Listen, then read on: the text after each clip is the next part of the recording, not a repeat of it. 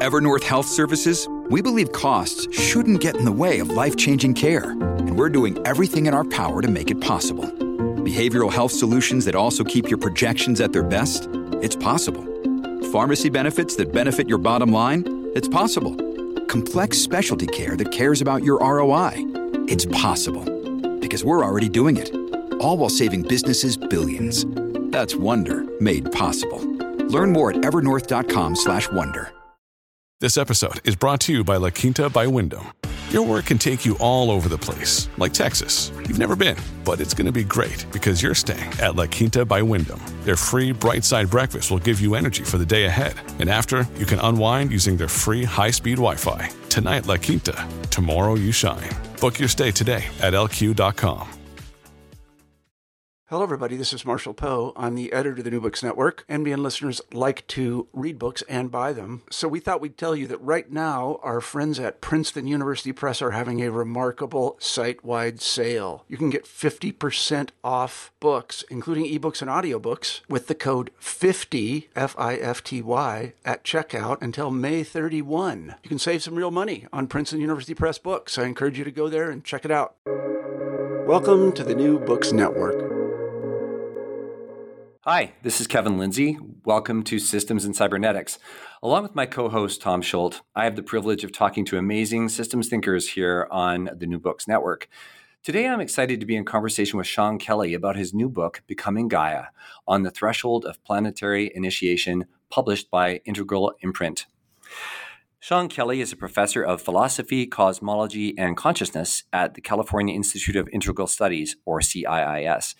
He is the author of Coming Home, The Birth and Transformation of the Planetary Era, co-editor of The Variety of Integral Ecologies, Nature, Culture, and Knowledge in the Planetary Era, and co-translator of Edgar Morin's Homeland Earth, A Manifesto for the New Millennium.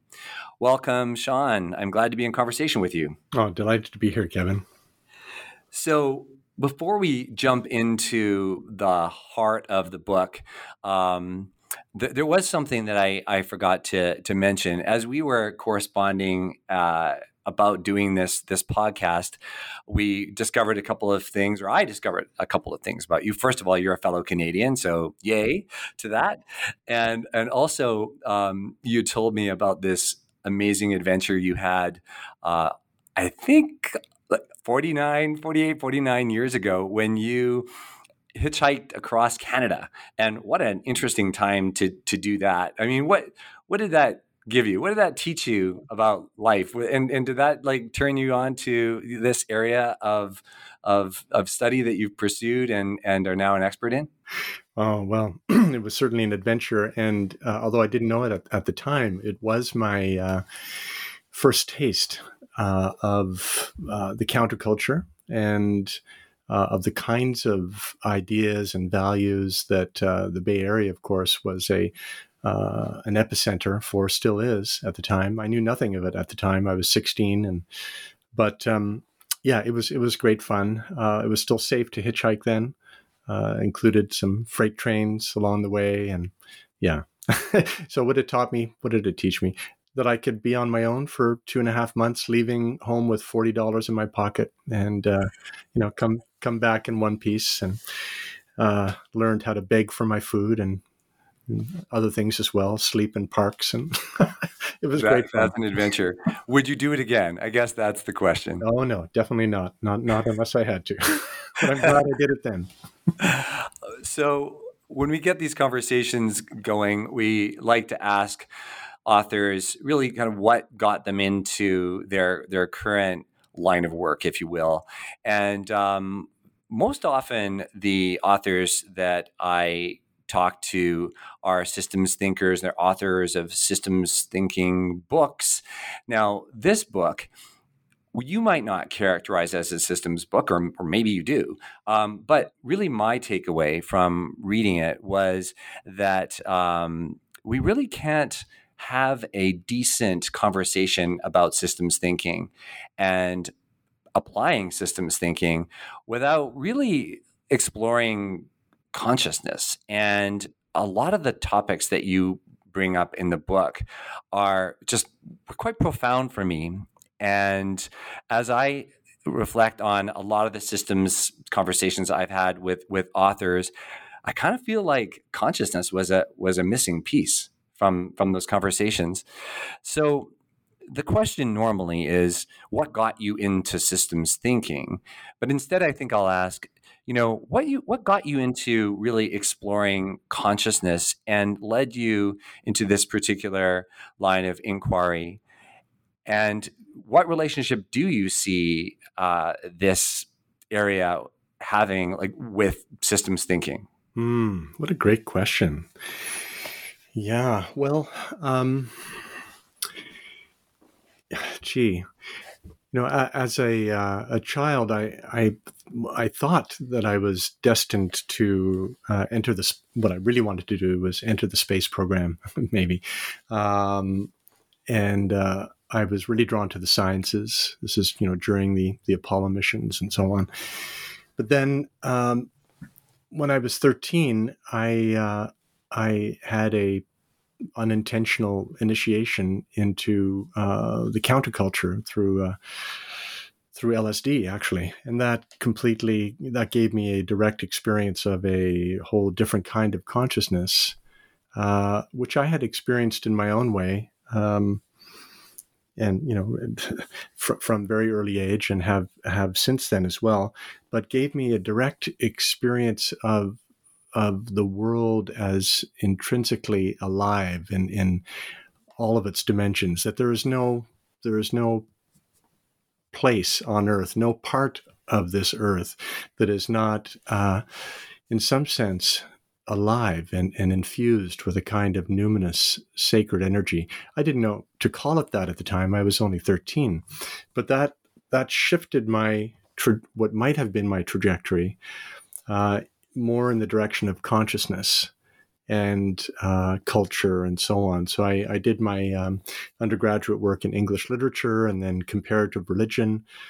And throughout that, focused on Jungian psychology to begin with. So I had a kind of conversion to depth psychology at Jung in particular. One of the things that really appealed to me about Jung was not only his recognition, his affirmation of the intrinsic mystery of consciousness and the sacred character of consciousness and the importance of the sacred, of spirituality, but he was guided by this intuition of wholeness that he spoke of in terms of the self or individuation, the path of individuation as the actualization of wholeness. Now, Jung also, was in dialogue with Wolfgang Pauli, one of the founders of quantum physics. So Jung was also one of the pioneers in making this link between the realm of consciousness, the psyche, the sacred on the one hand, and leading edge of science. For Jung, it was particularly physics.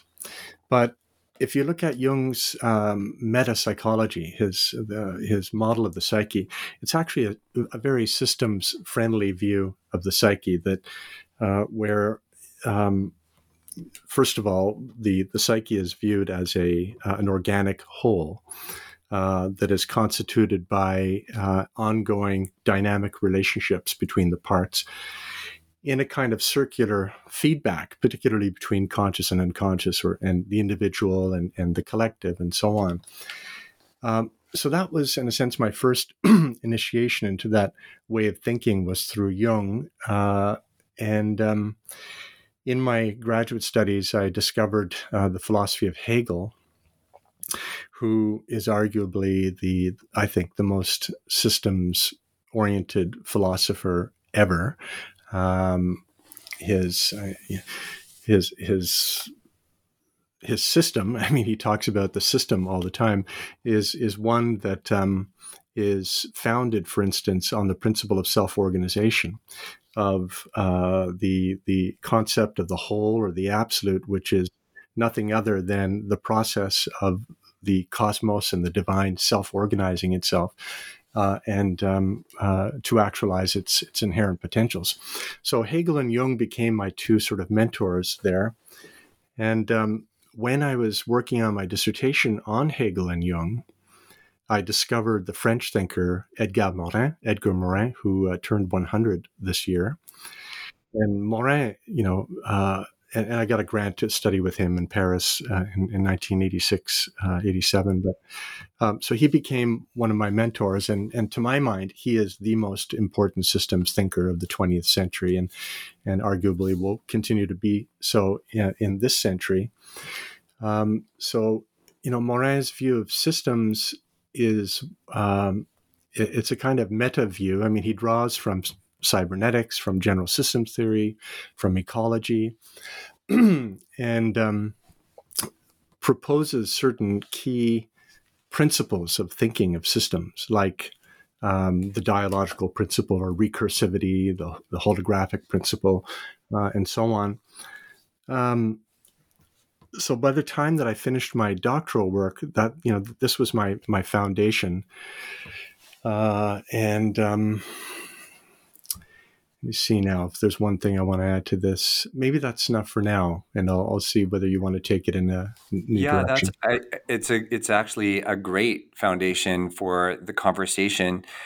One of my questions to ask you was around your influences, so I'm glad that you've touched on that, and certainly, there's so much that I noticed around, early in the book, you do talk about the autopoietic or self-organizing insight of Lovelock and Margulis as well, which is obviously important to this, this formulation you have around your own thoughts on Gaia. And the other person you mentioned a number of times in the book is Joanna Macy. And I noticed that you've done a lot of work. I saw you on the Work That Reconnects website. I see you listed as one of the facilitators of that practice, which I think is really amazing work. But before we go a lot further, you do use a term that can be kind of shocking and scary to people, including me, end times. And as we, early in the book, you do kind of set up the discussion around, hey, folks, we're in end times. Like, let's examine that and let's talk about what it means and let's look at what we can do, acknowledging certain realities and certain outcomes of stuff that humans have been up to for the last, 500 years maybe or so, maybe longer. So you also use terms like Macy's Great Turning. I saw a reference to The Great Dying. I think maybe there was another one as well. So just for context setting purposes here, when you say end times and you talk about the fact that, hey, maybe we should be thinking of the current era as the Gaianthropocene rather than the Anthropocene, which Anthropocene, I guess, is the better way to say it. So I'd love just help me understand what you mean by end times and just kind of set that context for us. Sure. Let me begin by this. I still have this on my my browser here. New York Times, a brilliant New York Times opinion piece. I think it was yesterday. If I go to another tab, I'm not going to lose you here, I hope. I don't think I will. Okay. Here it is. New York Times. This was, it was yesterday. A wonderful piece by Amanda Hess. And here's the headline. Apocalypse when? Apocalypse when? ? Global warming's endless scroll. Then underneath it says, from Don't Look Up to Greta Thunberg's videos to doomsaying memes, we are awash in warnings that we are almost out of time. But the climate crisis is outpacing our emotional capacity to describe it. And I really recommend this article. So we're recording this on February 4th. So that was New York Times, February 3rd. Yep. Yeah. So, you know, as you know, we are the culture is awash with end of times memes, with the word apocalypse, doom, and so on. And, you know, for good reason. I mean, we are literally in real time now, not only witnessing, but enacting, participating in, and causing the end of the geological age. Actually, the end of not only the 12,000-year Holocene, which began at the end of the last ice age, and during which, of course, all of recorded history happened. The agricultural revolution, the first cities, and so on. Everything that for which we have any records, apart from cave paintings and other archaeological artifacts, has happened during the Holocene, and that is over. Actually, the Holocene is over. But not only the Holocene is just the last phase of a 66 million year geological epoch, the Cenozoic, which began after the last mass extinction, when the dinosaurs went extinct, among other things. That is ending now too. So we are the first mammals, really, certainly the first humans, but the first larger mammals. 66 million years ago, there were little shrew-like mammals, but that's about it, to be alive during the end of a geological age. And it's ending because what characterizes the Cenozoic is this unparalleled exfoliation of life forms that our species has always known, even our hominin ancestors always knew. Just these species are winking out in our own time, and so many are just right on the edge. I mean, yes, there's still a few thousand of the species, a few hundred of that species, but the habitats upon which they depend, and as you know, I'm not telling you anything you don't know, but the system's integrity, the integrity of the Earth's systems, is so challenged now that at any moment these populations could and likely will disappear, unfortunately. So we're in the sixth mass extinction of species, and which is ending the Cenozoic. So it's really is an end time in geological terms. And we could point to other ends that we can only hope for, like the end of capitalism, at least as it, I don't know, I don't hold too much hope for that, but we're in late capitalism, and certainly the structure that has dominated the political economy and the world, the organization of the planet over the past century, fed largely by fossil fuels, that's coming to an end. So many things are ending all at once, and they're all systemically, of course, related to each other. So we could also ask, what else is ending? The dream of the modern Enlightenment dream of endless progress, of a certain vision of human perfectibility that is Eurocentric, of course, and largely white and male. So patriarchy. This is something that we can only hope is maybe ending. I mean, it's still very, very vigorous and doesn't seem to be ending anytime soon. But there are things that are, at least that are no longer, we know they're no longer sustainable, and they're actually killing the planet, like patriarchy, capitalism, to name those two, certain forms of, racism. These things are not ending, but we feel that they need to end. They need to go under, if we're to, if not avoid, at least modulate the other endings that are happening. I recently talked with Fritjof Capra, and fascinating conversation. No surprise there, and he. In his new book, he includes a lot of essays that go back 30, 40 years. And I asked him about some of the predictions or some of his ideas about, maybe 1986, maybe something he wrote in 1986.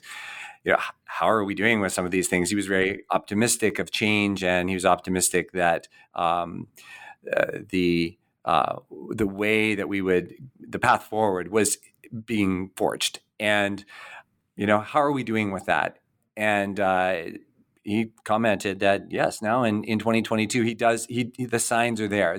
It has been perhaps slow, but so some of the things that you talk about when you mentioned end times, and I think that, you know, it probably is a scary term, and it should be, because a lot of things are ending that shouldn't, but some things are ending that should end as well. So, you know, there's reason to be at least a little bit proud of some of that work, but we're not done by any means. So tying this to consciousness, this is an area where I have little expertise, but I did learn a little bit about the evolution of consciousness a couple of years ago.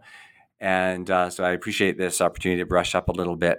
But early in the book, and I think this is really important, just the context that you just set, one of your chapters is called Gaia and a Second Axial Age, which I found really interesting, but it might be helpful for listeners to hear from you just a little bit about what was the first axial age and what's the second axial age? Why are we maybe in it? Yeah. Well, this idea of an axial age was proposed by the German 20th century German philosopher and psychologist Karl Jaspers, and it's the idea that quite miraculously or mysteriously, wondrously at least, starting around the 8th century before the Common Era, and depending upon where you're going to cut it, you know, lasting till around, let's say, the 3rd century before the Common Era, and, you know, particularly focused around, let's say, the year 500 BCE, we see this simultaneous emergence of spiritual, religious, philosophical teachers and communities.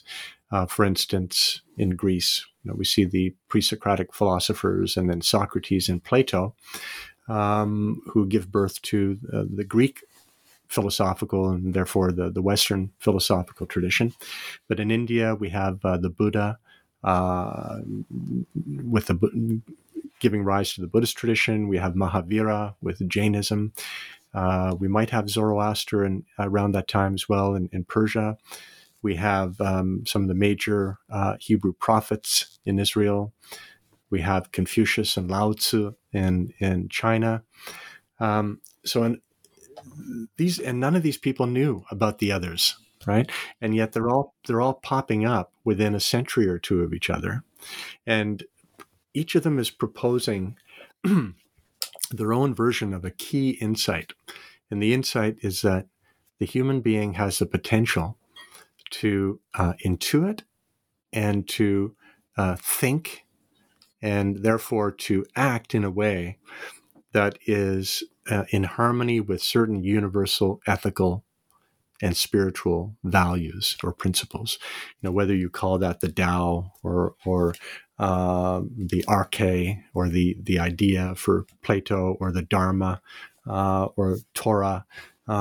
They're all different inflections of a common intuition of an aspiration towards, let's say, a universality, which allowed these people, for one thing, to turn a critical gaze on their own cultures, to question authority, as the Hebrew prophets did and Socrates did to his own demise, you know, having to drink hemlock for challenging the aristocracy and so on. So this is, and these critical traditions were also deeply spiritual traditions, which gave rise to the world religions as well as the major philosophical traditions. So that's the first axial age. And, you know, Christianity, for instance, represents in its origins a kind of hybrid of the Greek and the Hebrew strands of that first axial mutation of consciousness. Now, Jaspers said that This is like a fold point or an axis around which the whole of subsequent history turns. And that indeed seems to be the case. And so one of the things I tried to do in my previous book, Coming Home, The Birth and Transformation of the Planetary Era, was to try to understand how the modern period, which Edgar Morin, drawing from Heidegger, also calls the planetary era, which began around 500 years ago, can be understood not as just a more or less accidental development, a mutation which challenged what came before, superstition of the Middle Ages and so on, but is actually an organic development out of the first axial age. Now, we know that the modern period, the way it developed, particularly through science, technology, and capitalism, is the main driver for the accelerating planetary catastrophe in the making, with mass extinction, runaway climate change, mass inequality, and so on. So having that in the background, several thinkers, beginning with Thomas Berry and Ewart Cousins, proposed this idea that we are currently, I mean, they were saying this in the 1980s, but we are even more so now, currently experiencing or witnessing the development of the second axial age, of a second axial age. In other words, a mutation in consciousness, in the human experience of itself and the world, which is of the same order as the first axial age, and which might hold the promise of addressing the what is clearly deficient and unsustainable that has arisen out of modernity, which itself is grounded in the first axial age. And what neither of them did, though, was, to my mind, was to understand that the second axial age, now what is the second axial age, first of all?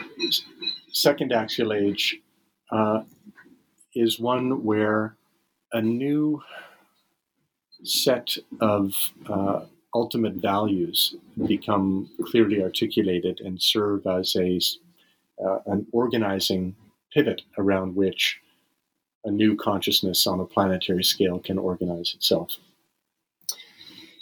And this new organizing center actually is the planet itself, or I would say herself, is Gaia herself.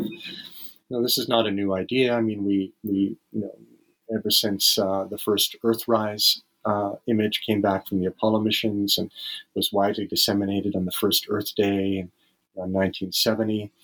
And with the subsequent emergence of the environmental movement, but certainly in our own time, with the growing ecological consciousness, there are so many groups, communities, individuals, traditions, which recognize that the Earth itself, Gaia herself, needs to become the focal point of a new worldview. I mean, it's arguably the only foundation for a worldview. The world can only be, what other foundation can we think of for a worldview than the world itself? So this is the basic idea of a second axial age. Other people give it different names, like Joanna Macy and David Corden speak of the Great Turning, for instance. We can think of what Fritjof in his second book, The Turning Point. Right? So this turning point again is this image of an axis around which a mutation of consciousness is being catalyzed, and it's a turning point from the so-called old paradigm to the new paradigm. This is how it used to be spoken of in the 1990s. New paradigm thought. And the new paradigm, the new sciences, of course, are typically systems oriented. And getting back to your earlier comments, Kevin, with systems theory, I mean, systems thinking, to my mind, has really come into its own in our time through Earth system sciences. I mean, it's this wouldn't have happened, as you know, were it not for James Lovelock and Gaia theory, since this living planet, with its unparalleled generativity, self-organizing generativity, is the paradigm case for systems thinking. So the second axial age is another way of speaking of this sort of mutation of consciousness that people have been intuiting for a long time. It's actually, people spoke of the Aquarian age, let's say, in the New Age movement. Jung spoke of a new ion and the changing of the gods. So people have intuited this happening for quite some time, but it's really only now, I think, that the situation is dire enough and there's a large enough critical mass of individuals and communities resonating together that I'm seeing real indications of this second axial age unfolding in our time. Well, this is definitely when my ears perked up and I, noticed a real sort of systems sensibility coming through. One thing you write in this chapter is the second axial age is marked by what could be described as third order, participatory and re-embedded metacognition, and a new planetary radical mythospeculation. Love that word. But you go on to say it re-embeds the human subject into the living earth and cosmos. And then you also say a second axial age is constituted by an awareness in a growing network of individuals and communities, like you said, that we live in that time when earth itself begins its adventure of conscious self-awareness. And so it's that sort of embedding the human into the living earth. That's really what I took to when you use the term Gaianthropocene. And the later in the book, when you talk about communion of subjects, and I'll let you just talk a little bit more about that, because I know that comes from someone else. So I'd love you to just kind of go into that a little bit and talk about how that was sort of also maybe part of the aha, moments you had that have kind of led you to this. Yeah, I love that term from Thomas Berry, who says that so much turns on us learning how to see Earth and cosmos, including our own bodies and ourselves, not as a collection of objects, which is how, of course, late capitalism wants us to see the world in order to commodify it. So not as a collection of objects, but as a communion of subjects. And so what that means, to be a subject rather than merely an object. I mean, it's not to say that there aren't objects. Yes, there are objects. But if we recognize that the objects, first and foremost, of course, all of our brothers and sisters, our human brothers and sisters, but also our other than human kin, all of the animals and plants. But, we can go further than that too. The land as a whole, as Aldo Leopold might call it, which includes the air and the water, the rivers, the mountains, that these are subjects in the sense that they have their own interiority. They have their own intrinsic value. They have their own, they participate each in their own way in the great mystery. And so if we can, we can think that, it obviously helps if we can have an experience of it. I think this is one of the things that, you know, my early actually psychedelic initiation helped me have that kind of experience. I mean, I'd had it in other contexts, and I do now, but that's certainly one way that one can get a glimpse of it. So, yeah, beautiful phrase. And I'm so grateful to Thomas Berry and my colleague, Brian Swim, from whom I've borrowed, you know, learned that phrase, and I'm inspired by it. Yeah, beautiful. So the subtitle of the book is On the Threshold of Planetary Initiation. And so I'd like you to talk about that, really what that means.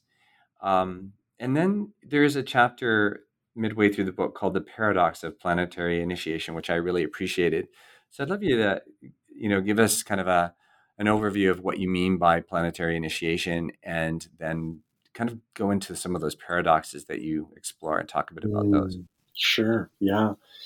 So, well, again, my, just to show gratitude to my colleagues. Well, yeah. So Richard Tarnas, for instance, for several decades now, has been writing and lecturing, and occasionally, or often actually, referring to our times as one of a collective initiation, a kind of planetary initiation.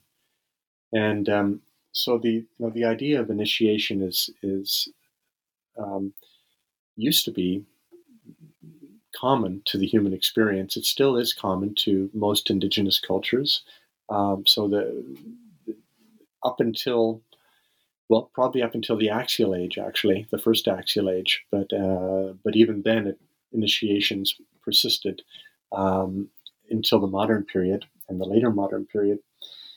And these initiations, particularly so-called rites of passage, which are forms of initiation that mark the transition of an individual from one phase of the life cycle and one particular role within the community to another one. And most commonly, they're, let's say, puberty initiations for males especially. But there are other initiations for warriors, for priests, for shamans. Marriage is an initiation. Funeral ceremonies are initiations, as are baptisms and so on. So there are many points of transformation during the life cycle that used to be and still are in certain cultures marked by rites of passage. And these rites of passage all have the same deep structure. Most people are familiar with Joseph Campbell and his teachings on the hero's journey and the myth of the hero. So the idea of the hero's journey is a mythic example of the same deep structure of rites of passage or rites of initiation, where you have a movement from an old identity, a separation from that identity, passing into a so-called liminal phase. And the liminal phase is the betwixt and between phase. The word liminal comes from the Greek limen, which means threshold. So the liminal phase is actually the threshold phase, the threshold between the old identity and the new identity. Now, the thing about rites of passage for most of them is that a successful transition through this liminal phase involves an encounter with death, in effect, a near-death experience. And, you know, what has to die, of course, is the old identity, the old attachments, the old stories that one had of oneself. And it's during this liminal phase, this threshold phase, that there is the possibility, at least, of contacting a deeper wisdom that is traditionally mediated by the elders and is also mediated by the sacred symbols that the elders can transmit. Or if not elders, there'll be other spirit guides, and they could, you know, be animal guides, or they could be ancestors, or they could be other kinds of beings. And through that contact with what Jung would call the archetypal realm, or the transpersonal psyche, there is the possibility of fashioning the new identity, but only if the encounter with death is successfully negotiated.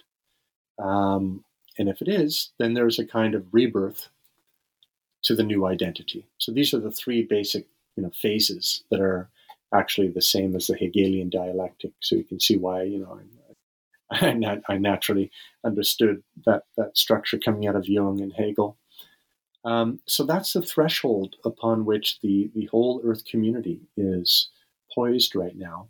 Not only the humans, but the other than humans, the biosphere itself, is being drawn into a kind of collective near-death experience. And, for better or worse, it's the humans who are holding the cards in terms of determining the likely fate of the other than humans, of the rest of the Earth community.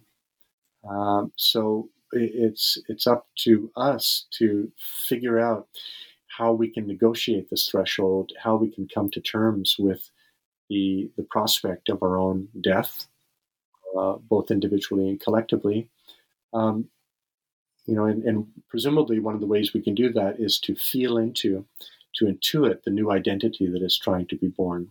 And the basic proposition, which is, of course, not unique to me, is that the new identity wanting to be born is a new kind of human whose sense of self and behavior is in deeper harmony with the ways of Gaia. But I go further and say that it is that, and the new identity that is struggling to be born is actually Gaia herself. The planet herself is striving to wake up to herself through the human.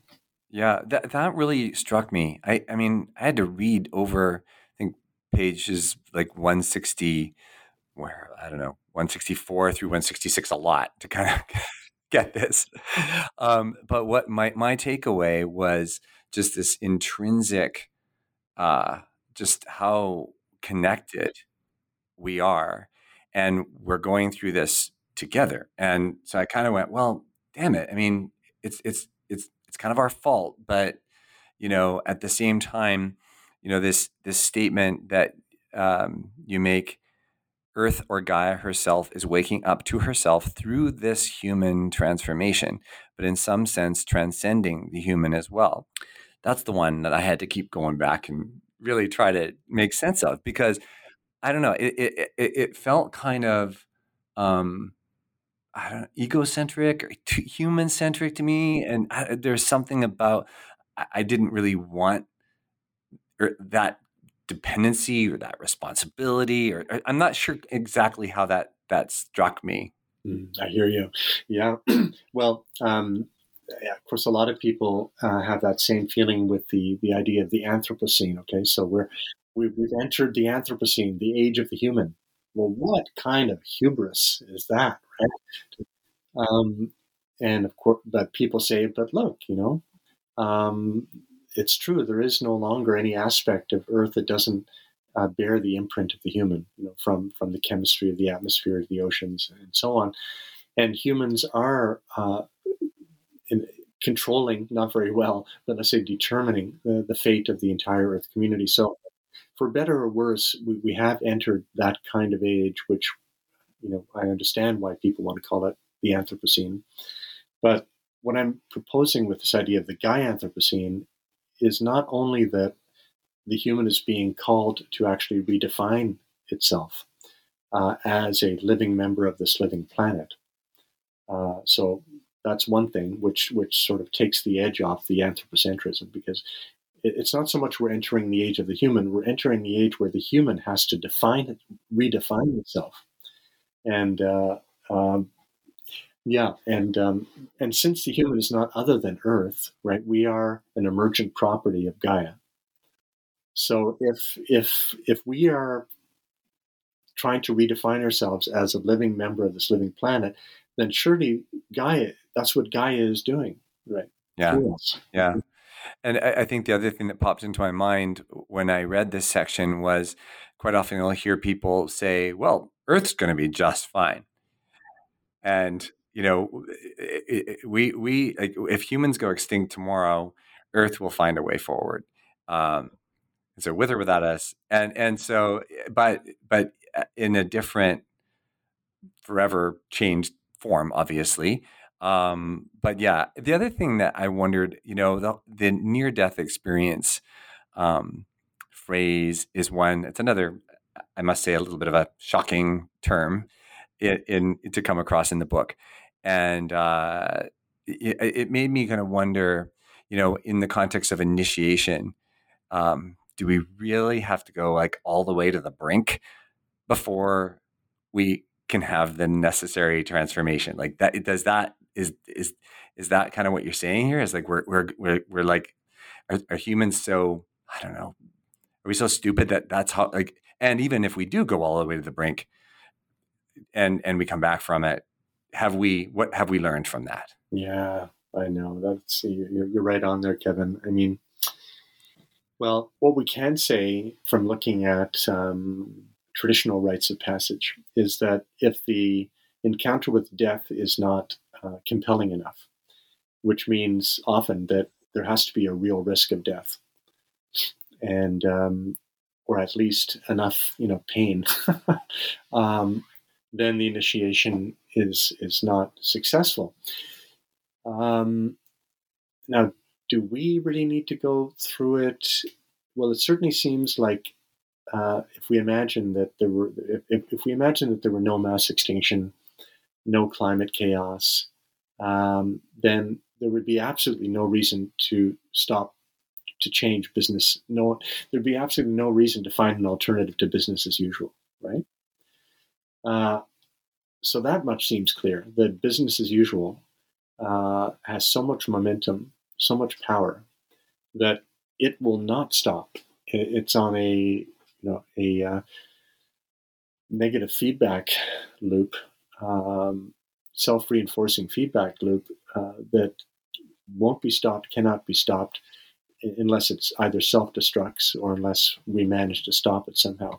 And it seems like the only way that those who have the power to do something about it, can be motivated to try to change the course of the ship is if there is enough fear and anxiety and grief. And of course, we defend so strongly against fear and grief. And this is one of the things, one of the great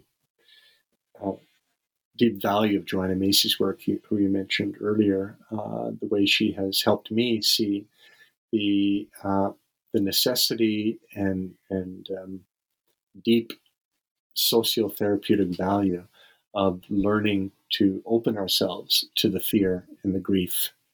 So if we manage to do that, there's no guarantee, first of all, that we will make it through on the one hand.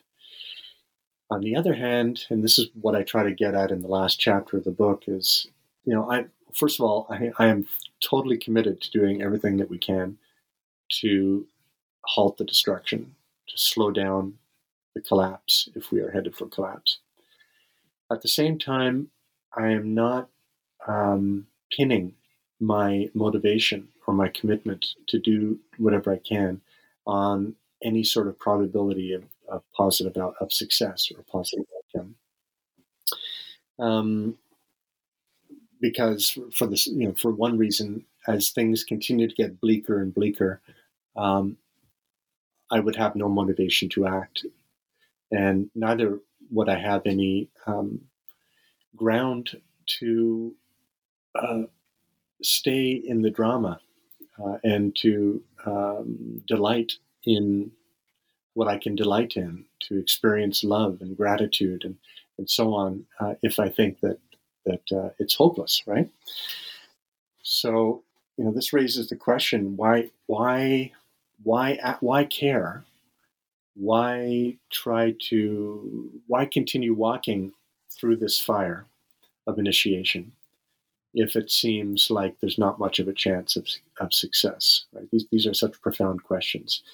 And I only offer some of my own preliminary intuitions in this last chapter as a kind of third way between hope and despair, which may or may not resonate with readers, depending on their own experience.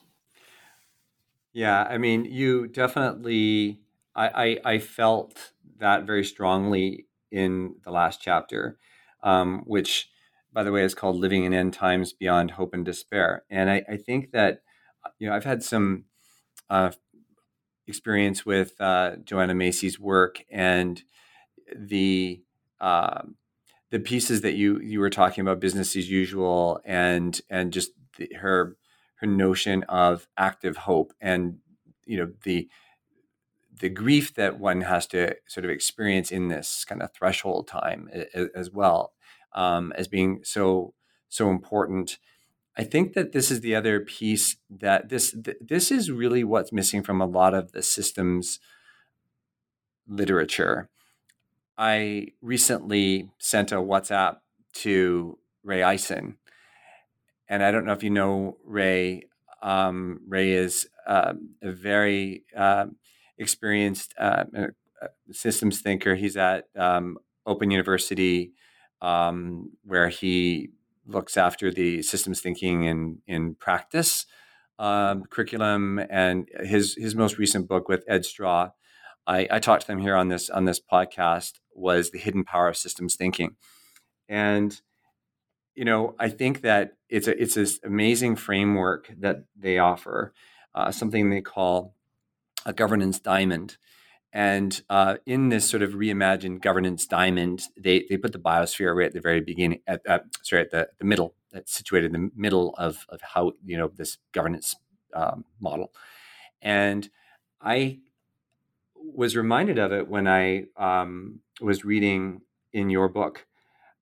You refer to Morin's idea of four runaway engines: science, technology, economy, and profit. And I then reflected back on Eisen's work, and what I WhatsApped him about a few weeks ago was I feel like there's something else. I feel like there's this other piece that some of my work is sort of leading me to wonder, because I always wonder what I do with that systems model, with his new governance diamond. Like how, and part of it was really reconciling how I feel about it, how I like what I'm, the hopelessness I feel when I look at this house of cards, really, that, you know, these stacked, all these interconnected pieces, systemic, you know, pieces, whether it's legal or corporate, media, technology, human, social enterprise, and just, It makes me feel anxious. It makes a lot of readers, I think, of that kind of work anxious, because it makes you realize, you know, that the hidden power of systems thinking is a very positive kind of, there's a lot of potential, but just this hidden power really underscores the deep rooted connectedness of all of these things, and where do you even begin to fix it, right? And so I think that, you know, when you bring this book is very complimentary, in fact, to his book. It's a good companion to it, because it allows us to kind of go deeper into sort of understanding these things and how we actually need to maybe approach them emotionally, and not just with the head. You know, systems thinking is very much cognitive process of understanding intellectually these connections.